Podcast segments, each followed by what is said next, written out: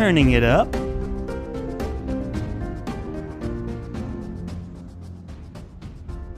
Hello, hello, hello, everybody, one and all. Welcome to yet another very exciting episode of the Friends Talking Fantasy Podcast. My name is Charles, and with me today, as always, is my lifelong friend and co host, Dylan. I'm ready to talk some fantasy with my friend, Charles. I am ready to talk some fantasy with my friend as well, Dylan, but not just any fantasy today because oh. today we are reacting to yet another one of the Fantology podcast contest brackets. As you may know, throughout the history of the show, we've talked about Fantology podcast. Great guys. They've come on to a couple of our shows. We've come on to their show a few times. They're uh, super awesome, knowledgeable guys in the world of fantasy podcast content creators, so definitely check them out. But something they like to do every month is open up a competition, a bracket of a top three of something in fantasy.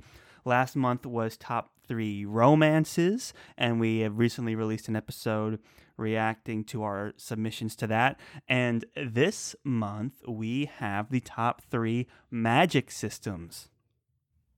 That we do. And those polls are hosted by Fantology on Twitter at Fantology underscore books. Mm-hmm. So if you want to check out our entry there, if you want to just monitor these really fun tournaments that Fantology does, a great way to to do that is to give them a follow on Twitter, and you can find us under at the FTF Podcast One yes. there too. Yeah, so we're gonna get the chance to talk in depth about our three top magic systems that we chose.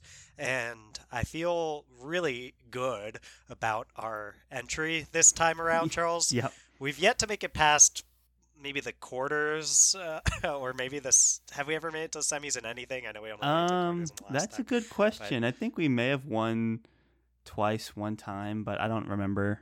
Twice, it's, like usually, two rounds. We usually don't we usually don't make it to the semifinals.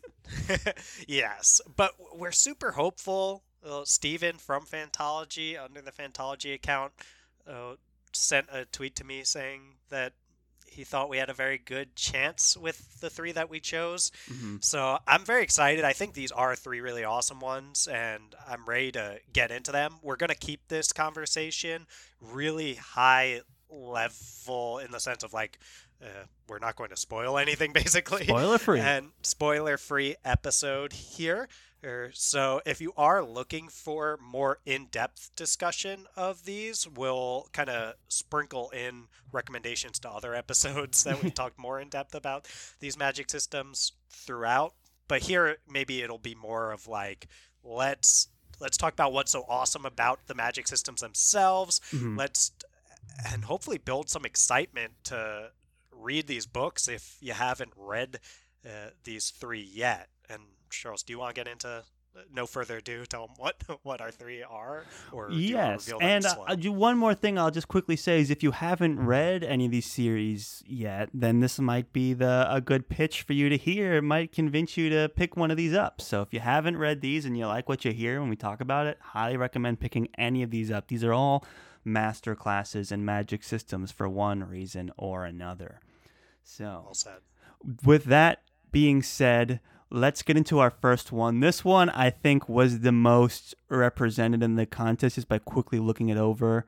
Um, mm. It's definitely super iconic. When you say this series, the next thing you say is brilliant magic system, and that can only mean it is the Mistborn trilogy, Era 1 by Brandon Sanderson, and that magic system is Allomancy. Yeah.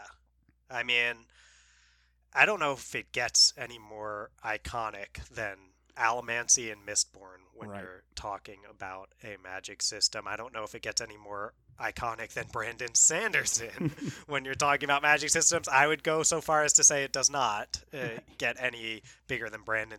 Brandon Sanderson's name in a lot of ways has become synonymous with writing incredible, intricate magic systems. And our favorite has, I think I can say that on both our parts here, Charles. Our okay. favorite has let me know. Let me know if I can. Okay. Um, Allomancy is our, our favorite of Brandon Sanderson's magic systems. I can say that's why yeah. we chose it as one of our top three here. It's it's this really cool hard magic system, which is probably something that is good for us to explain now. Basically, magic systems exist on a spectrum from soft to hard is how usually folks speak about in the genre. Soft magic system, I usually think about uh, like Gandalf's powers in The Lord of the Rings, where we don't really know the rules. We don't understand what things they can and what things they can't do exactly, but we get the sense that they're there is certainly magic and there's certainly powers that could be wielded. And uh, usually, when something is more on that soft end of the magic system where you don't have clearly defined rules, it's not used as much to like solve problems in the novels them, or in the text themselves. Mhm. And then all the way on the other end of the spectrum of magic systems, the hard magic systems, they tend to be very clearly defined with lots of rules that are conveyed to the reader. So maybe there are rules behind the scenes for some soft magic system, but the readers might not know them. And when the reader knows the rules, like in a hard magic system a la Mistborn's Allomancy, eh, then what the author can often do very successfully is solve lots of problems using that magic system in a satisfying way. And that actually draws from Brandon Sanderson's first law of magic, which is your ability to solve problems in a satisfying way is directly proportional to how well the reader understands said magic.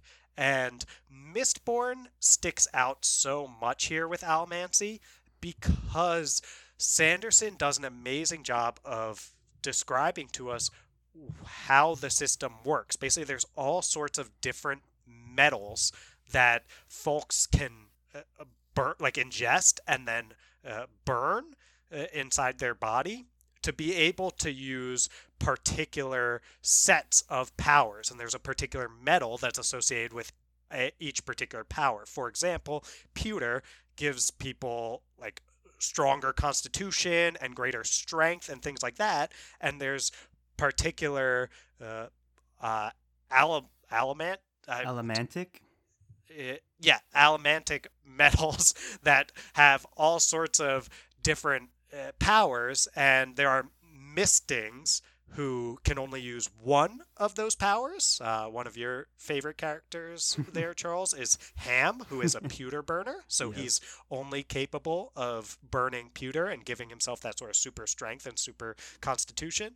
Well, then there are Mistborn, the titular kind of uh, magic users in this, who can burn all the different metals and kind of combine them together to solve problems, like a burn pewter at the same time as uh, another metal, like I, I think it's tin, uh, that gives you like very sharp senses. Yeah, that's Uh, tin.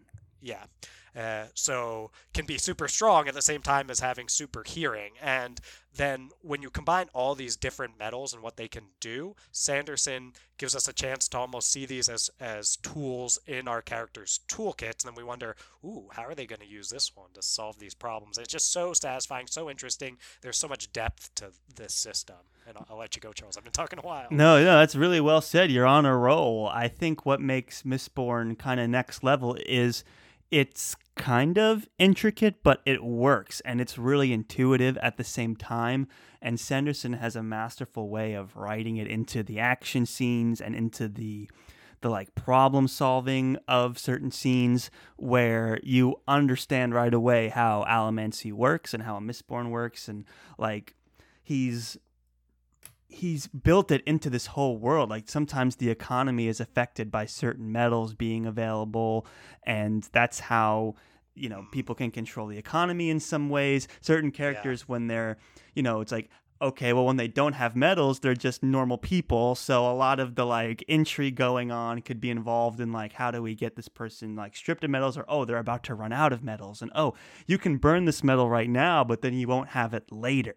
So there's all yeah. these really interesting elements to Allomancy that carry the Mistborn story so far. And you get some really exciting action pieces, you get some great mystery pieces, and it all is rooted in how Allomancy as a magic system works. And that's why Mistborn has lived on all these years, even though Sanderson has gone on to write so many amazing New York Times bestselling works since then.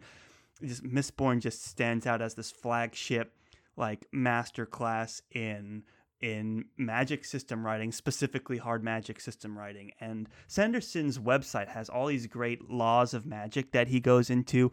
Highly recommend checking those out. He describes all the ways in which he approaches magic, and there's three laws, and they're all super intricate. We you know, we could talk about them all day. And in fact, we already have on an earlier episode, Mistborn and the Art of the Magic System. So definitely want to go check out that episode if you want to hear us get into the weeds of all the laws of magic and how they're brilliantly executed in, in Mistborn. But for now, just know that there's like the magic system is ingrained into the identity of the Mistborn series and it makes for some really exciting, intriguing moments in fantasy that have stuck with me after reading tons so, of books since then.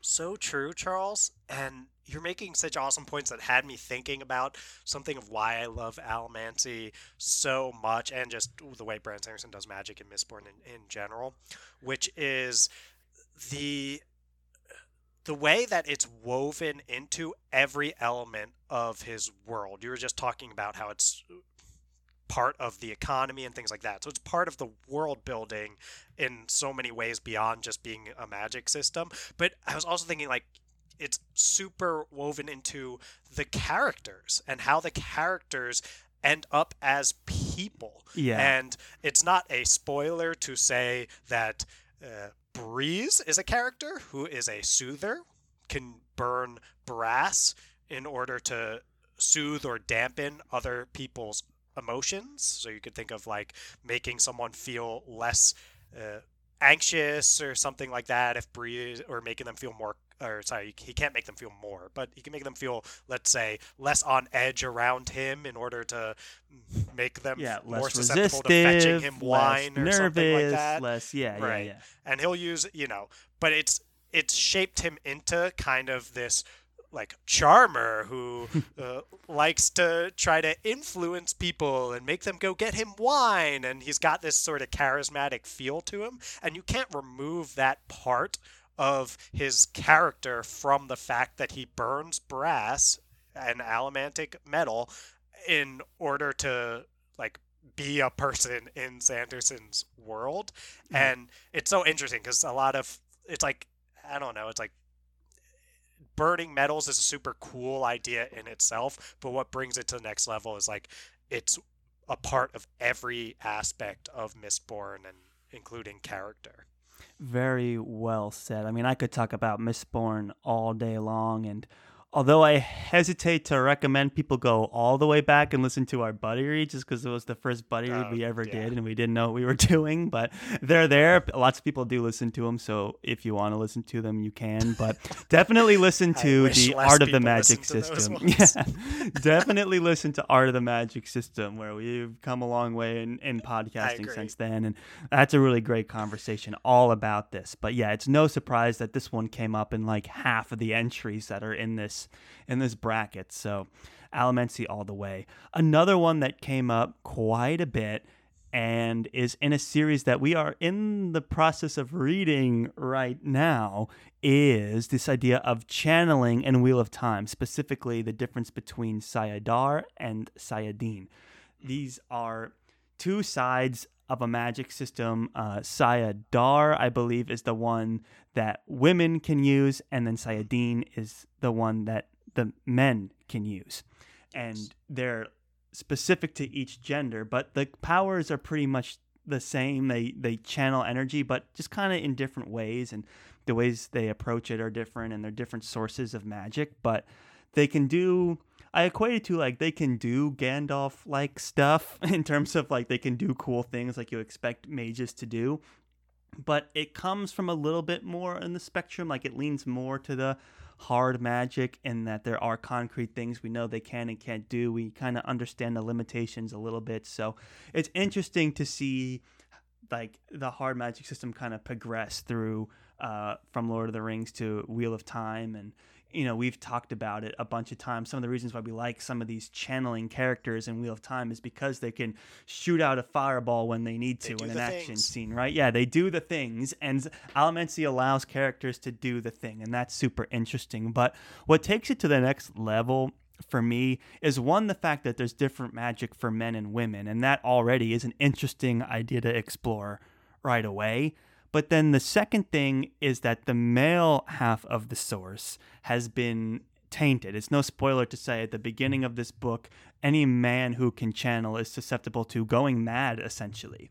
It- It's been tainted by the evil Dark Lord, right? So that means that there's no men that really channel anymore, and any that do are discovered by the women who can channel and are what's called stilled, which is when you're cut off from the source. And it's basically like a death sentence, kind of, because once you can channel and you've been stilled, you like have no zest for life anymore. And a lot of people don't survive much longer after being stilled. So it makes for a really interesting social dynamic in this world. You know, you have something where, oh, at one point, men and women channeled equally and they were able to accomplish all these great things but now there's no men that can channel. Any that do are a target are considered an enemy and then you have certain women that can channel that are anti men at- all and then you have others who are like trying to do things about it maybe a little more flexible on it. So it's interesting to see that play out. It's interesting to recognize that there's a lot of matriarchal societies as a result in mm. wheel of time at the time that you're Yeah. reading and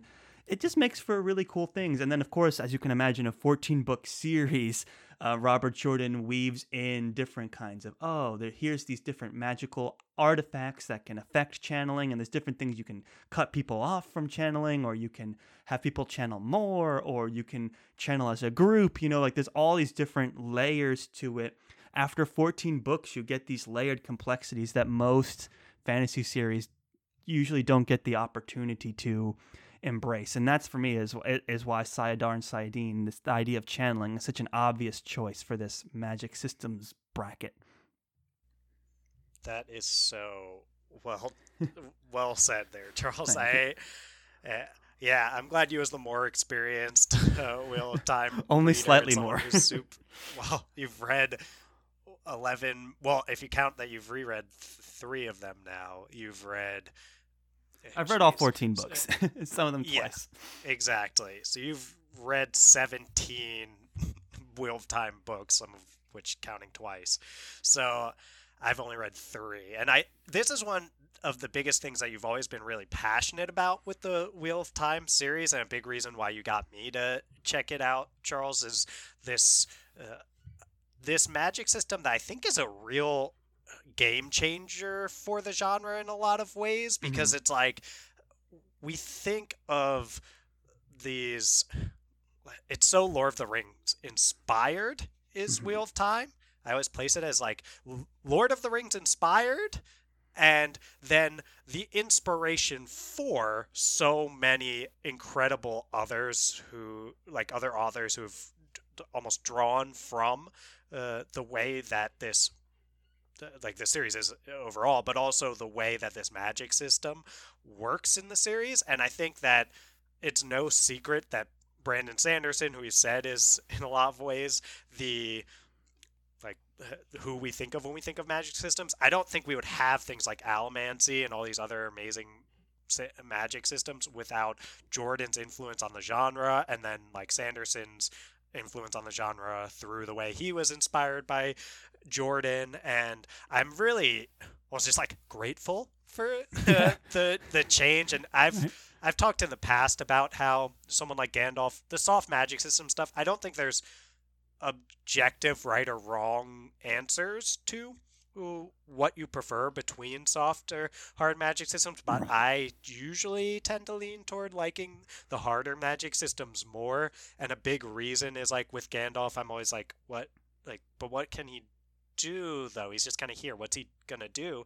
And then it's like, and I have a Brandon Sanderson gif I made that is Brandon Sanderson saying, "What can Gandalf do?"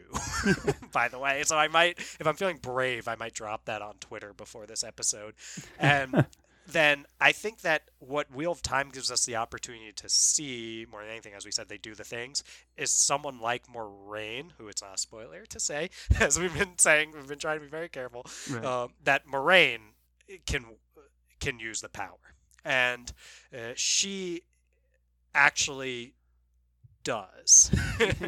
she actually can like throw fireballs and make the earth shake and all sorts of other interesting things that uh, this magic system allows her to do and I think it's such an influential system because uh, we get to understand it and it, it starts to move it's I think a big part of what's moved the genre to at least hard magic systems being more popular in a dis in in addition to soft magic systems which there were a lot more of before Wheel of Time I think. Well said. I look at the timeline of modern fantasy, and Robert Jordan always stuck out to me as like the springboard in which a lot of modern authors were able to just catapult into like mm-hmm. into modern day. And it's interesting to say sanderson because it's no secret that he finished wheel of time at he was a fan of wheel of time who was then asked to finish the series. And and sanderson has explicitly cited Wheel of Time as a big influence for him growing up. So mm-hmm. it's interesting to compare the two. And yeah, I, I I think this idea of a magic source that has all these different layers to it that like one can be used by men, one can be used by women, you know, there's all these more harder elements to it. We're like moving, marching slowly towards the 100% hard magic of, of something like Mistborn, right? Another thing that I find really interesting about channeling, just before we move on, is the fact that how everyone, there's a danger in using it, right? There's a limit to it, and people are hesitant to use it. You know, even the female half of the source, right? There's this danger. It's like, oh, if you keep channeling, it's almost like the effect of like, people they describe it almost like if you were doing a drug where it's like hard to stop and you have to like force yourself to stop channeling or you could like channel too much and obliterate yourself so there's always this element of danger to it and hesitation to it that just adds a little spice when you compare it to something like lord of the rings where you know gandalf's like this angelic being who can do things and it's glorious and we all hail him for it it's like all these great people that are channeling are always running a risk and always have to know when to shut themselves off from magic. So those kind of spicy moments were just so influential, very spicy. These spicy moments just captured the imagination of a lot of these modern authors, I think, and you got to give Wheel of Time props for that. you definitely have to give Wheel of Time and RJ props for Robert Jordan uh, props for that. Yeah, it, that incredible magic system, that really epic series, and I think you said danger and hesitation Mhm. there, Charles, which Yep. to me, that's that is a lot of what characterizes the Wheel of Time experience is d- the characters grappling with danger and hesitation.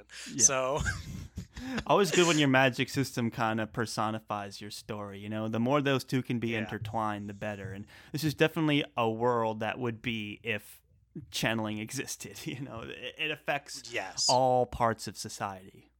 well, that world, which apparently doesn't have a name. Uh, I think St- Steven Randland. mentioned that to us on our collab for the He Eye did. of the World.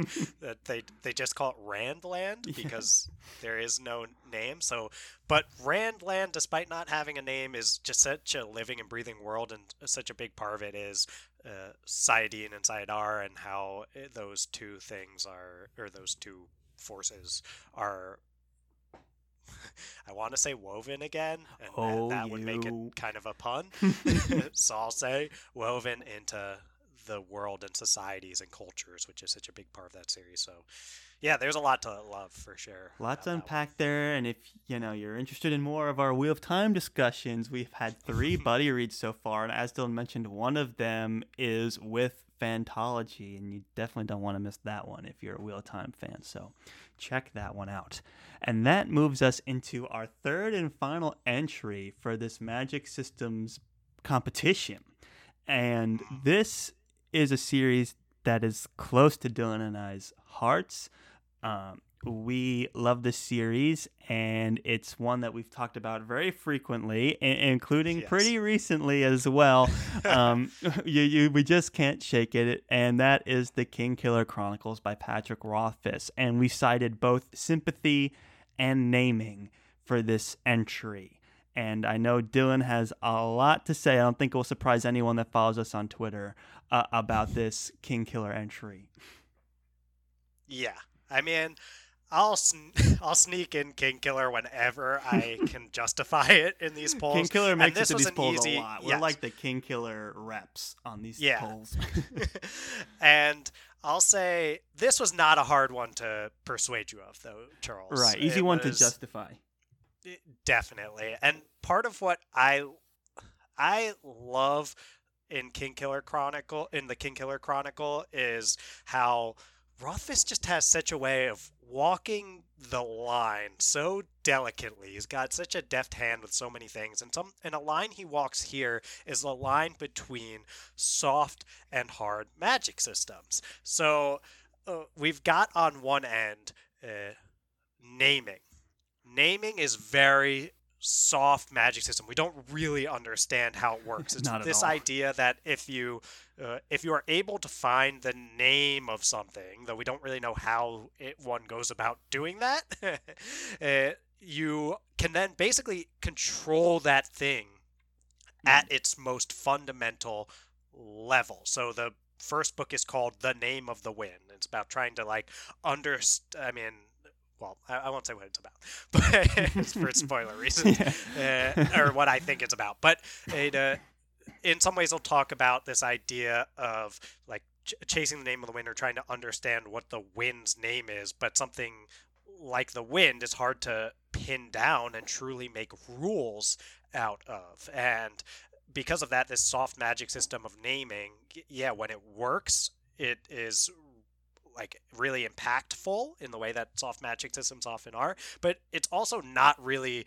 a toolkit that are from which our characters can easily draw from. You never know when a name of something is going to be figured out or not figured out, and you never know if it's even going to be used in a way that will help solve problems. A lot of times it creates problems mm-hmm. for characters, and that's super interesting. And that's also why I think like naming is used by Patrick Rothfuss more in that way of uh, not necessarily solving problems because we don't understand it. It goes back to that like Sanderson's first law that you you need to understand something to be able to use it to solve problems. Right. Um, but then on the other side of things, we have sympathy. And sympathy has very explicit rules. It actually draws from like real world mythology. I don't know if that's the right word for it, but like it's a real concept uh, that people like talk about outside of the Kingkiller Chronicle. And I, I am going to paraphrase from the Kingkiller Wiki page on sympathy, which says Sympathy is a system of energy manipulation, considered a form of magic that requires extreme skill and concentration. Sympathy requires a user to create a sympathetic link between two objects so that whatever is done to one object will affect the other. And there's all sorts of intricacies. Uh, at, I mean, this page goes much, much longer than that with five entries to the laws, terms, and maxims of sympathy, to seven known bindings. Yeah. And I mean, anyone familiar with Patrick Rothfuss's Kingkiller Chronicle know, knows that he will not step away from giving tons of depth to these things and, and the lots of rules that govern sympathy are really interesting but it's also very interesting in the way that it uh, it is uh, I'm trying to not spoil something that I want to talk about it parallels a lot of things about the Kingkiller Chronicle and perhaps even uh, to, uh, two particular characters' relationship in the Kingkiller Chronicle. Uh, I don't know how well I'm doing with the. I'm not gonna say names, but I'll say that uh, there's this quote that I've grabbed, which is the law of sympathy is one of the most basic parts of magic. It states that the more similar two objects are, the greater the sympathetic link. The greater the link, the more easily they influence each other. And I'll say that there's two characters that parallel each other a lot in the Kingkiller Chronicle that Yeah. I like to talk about. and those two characters are very influential in each other's lives. And I always and I think like sympathy in a lot of ways the way that having to not objects in this case like people who are very similar like kind of mirror each other reflect each other and then influence each other and impact each other a lot i've i've always kind of thought that like the link that is created through sympathy is one that is in some ways i don't know if an analogy but like similar to the way that these two characters are like each other. I, I know I had to make it. I'm sorry I had to make it about that, but sympathy is. you know, you had to make it about that, Dylan. yeah, sympathy is very interesting, and there's a lot of depth to it, and of course, it plays a very central role to the way that um, our characters navigate. It's. I hope it's not a spoiler to say that in some ways the King Killer is a school story, and having something that has rules that they learn about in school is very interesting, and it contrasts with the way that though they like naming is something that is like an element of something you would potentially learn about in school the way that it's quote unquote taught is like you got to stop overthinking it you got to stop trying to make rules for things and then maybe you'll understand it so it's just two very like contrasting interesting magic systems No, that's well said. And it makes me think about naming a little bit more. You know, in a recent episode we did about King Killer Chronicles, we talked about some of the themes, this idea of like prioritizing journey over destination, and this idea of questions being more interesting than answers, and like stop trying to capture a thing and understand Yes. it, just to like enjoy it because. Thank you, And when you think Charles. about naming in that way, like a lot of times mm. naming is most successful when you're not like, you know, it's kind of like this trope we see in fantasy a lot where the magic comes to you when like it's needed in the moment and not when you're like trying to puzzle it out and force it Right. to happen. You know, naming is often most successful when it's a passive thing, when you're just kind of embracing the moment. And that's so much what mm. King Killer is about, and naming Right. suits it so well. So Rothfuss is using these traditional tropes in magic systems and fantasy. Naming is not unique to King Killer. The idea of knowing the name of something that's true goes too, yeah. way, way back. And then this idea of just letting it flow through you. Don't try and like pin it down to be able to do it. That's not unique either, but he delicately weaves it in and, and through the perspective of Kvothe, which when you learn more about him and how it affects him personally, it, it, it just adds a layer of ingenuity to it and originality to it that has the King Killer's magic systems stand out so much. So I'm a huge fan of this as well and is a good choice. I wasn't surprised when Dylan brought it to the table and I didn't fight him either because it, it, Yeah. it, it, it earns its spot in our three for I sure. think we've never been so easily on the same page about and we've never so easily that- had three come to mind either, Yes. I don't think. That's true. Yeah, in any of these awesome Fantology polls. And Charles, I guess something that's coming up for me after talking about all of these Mhm. magic systems in a row is you know, you usually th- or I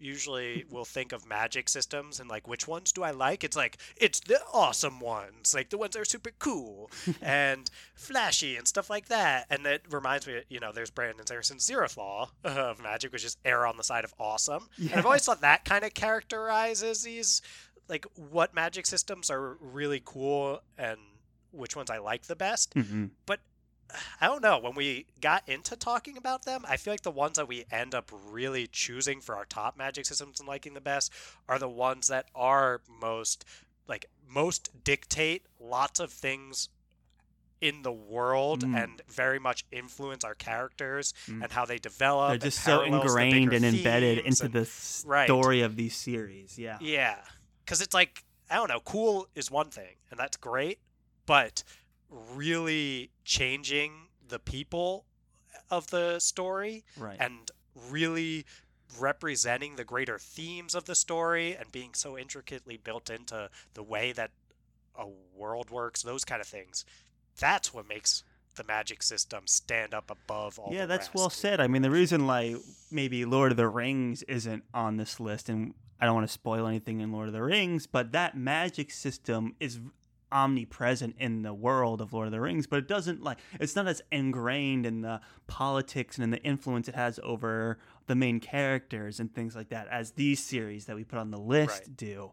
And now that you mentioned that could be like just our personal taste of what we're looking for in, in magic. It's like, okay, does the magic system work into the themes of the story, which all of these 100% do. And Lord of the Rings, maybe not so much, but love Lord of the Rings, obviously. But when we come out, like to me, and I guess to us, these standout magic systems have thematic properties to them. And these are huge, beloved series. So y- you got to give props to the magic systems for those reasons. That's really well said, Charles. And I think that you make a great point about our subjective tastes Yeah. uh, there, which is There's lots of really is what- great magic Yeah. systems on this list that we didn't pick that I think are awesome, you know. So well said. there's lots of like I see Star Wars on here, I see Avatar on here, I see Malazan on I mean, here. Star Wars: The Force is speaking of iconic. Yeah, iconic. Uh, no, yeah, those are all. I was like, ooh, we might have a hard like. I'm really confident in our choices, but I'm looking at some of these. This is some tough competition. Charles, one that I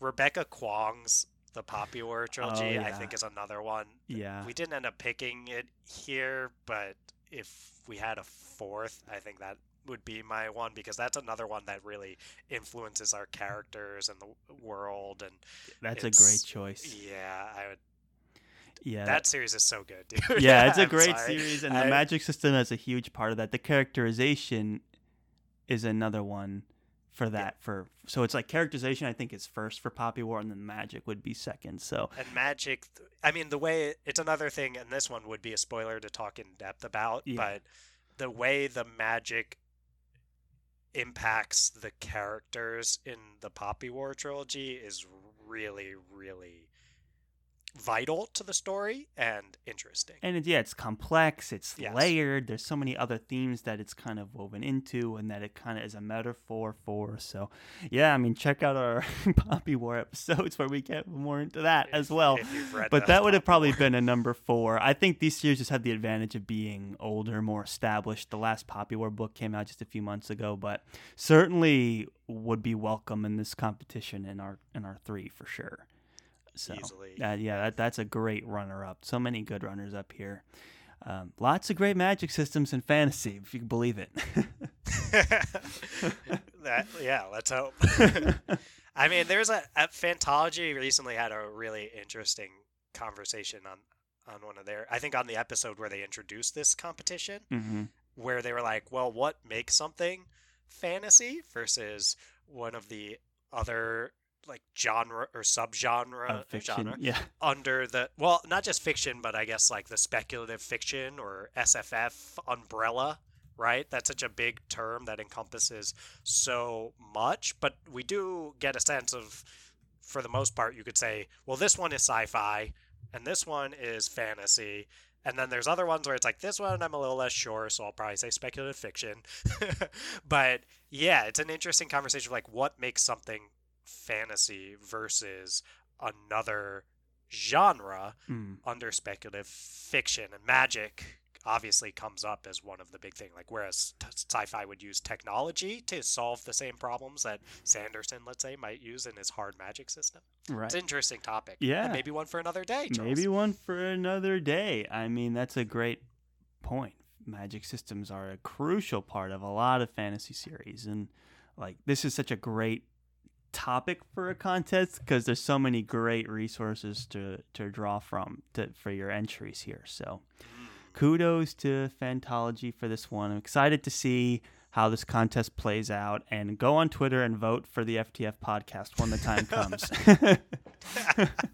you know what to do, yeah, you know- friends. That's right, friends. The- Friend army, roll out. We need we need It's to mobilize the troops. levels, but from Lord Grumpy Dark was oh really. gosh, Uh, not quite those levels. Lord he's Grumpy Dark had an entry. he's a, he's had an entry, but you know he's a bit of a roguish character, so you can't expect him to be in in line with some of these other contest He requirements. picked all stuff by Levi Jacobs. Uh, Not a bad which strat. was- yeah, friend of the show, SPFBO finalist Levi Jacobs. And I, I will say Levi has incredible magic systems. and a la like, like- a Sanderson as well. Too, Yeah, so. a la like a Sanderson, but I'll say Charles. Now that we're reading Wheel of Time, I feel like Levi's magic system and Daughter of Flood and Fury, Yeah, in a lot of ways, true. feels like kind of a more like modern perspective of gender yeah, in the way that we were just talking about with the like with the way that really I would say it might be more like sex than gender is the way that things play a role in the Wheel of Time hmm in the magic system, but I think that yeah, Levi's Daughter Flood and Fury and I guess Tidecaller Chronicles, although only the first one is out so far, is I really appreciated a more contemporary view of uh, like gender based magic system. So I, that's well said. yeah, actually, I'll- yeah, You're- yeah. That's true because you hadn't we hadn't really read Wheel of Time at the time we were We had reading not. Daughter of Flood and Fury. So, yeah, if you want to listen to more about Levi Jacobs, check out his book. But also, we interviewed him on the show not too long ago, Yes. so go back and check that out as well. Really great guy, great character. That second book's coming out, and we're excited to talk to him again about that. But in the Yeah, meantime, great magic system as well. Definitely, Very much you know. so. Or tweet at Lord Grumpy Dark, who is the lore expert when it comes to the Tidecaller Chronicles. That's right. All kinds of great content happening on that guy's Twitter account, so don't forget Yeah. about him. Well, Dylan, I think we've said it all. I think, you know, we did a great job talking about these awesome magic systems and it's always an exciting opportunity. These contests, I should say, are always an exciting opportunity to have a more higher level spoiler-free discussion about some of these elements of fantasy and standout moments in in fantasy literature. For sure. And thank you again to Fantology for hosting these. You can, uh, once again, you can find uh, the competition itself on Twitter. And the best way to do that would probably be to follow at Fantology underscore books. Yeah. So if, yeah, go ahead and do that. It's always easier to do the promotion stuff, Charles, when it's talking about someone else. I'm like, uh, I feel a bit awkward when we do our own sometimes, but it's fun to be able to say, like, go- go Yeah, follow follow them and then wait for their post where they tag us then and then, vote vote for for us. us. Yeah, 100%. hundred percent. Yes. You don't vote want one of us. these other ch- shows to win. Come on. Well, there, uh, there's lots of awesome. Yeah, yeah, yeah. There's lots of friends, great Charles. There's lots of awesome people in the. Any one of them is deserving Vote of for- winning, yes. but we all want Friends Talking Fantasy to win. So throw Well, that yeah, vote, out there.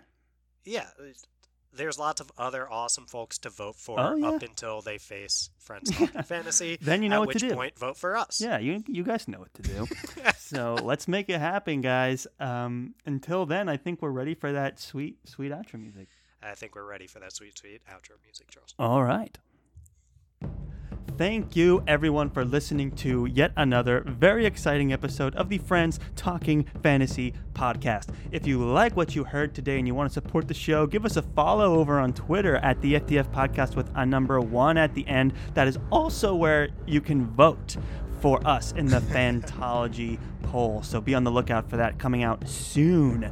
We are also on Facebook and Instagram at the FTF Podcast, and you can always send us an email at the FTF Podcast at gmail.com. Now, Dylan, if they're listening and they want to support the show, beyond following us on social media, beyond voting for us in the poll, what can they do?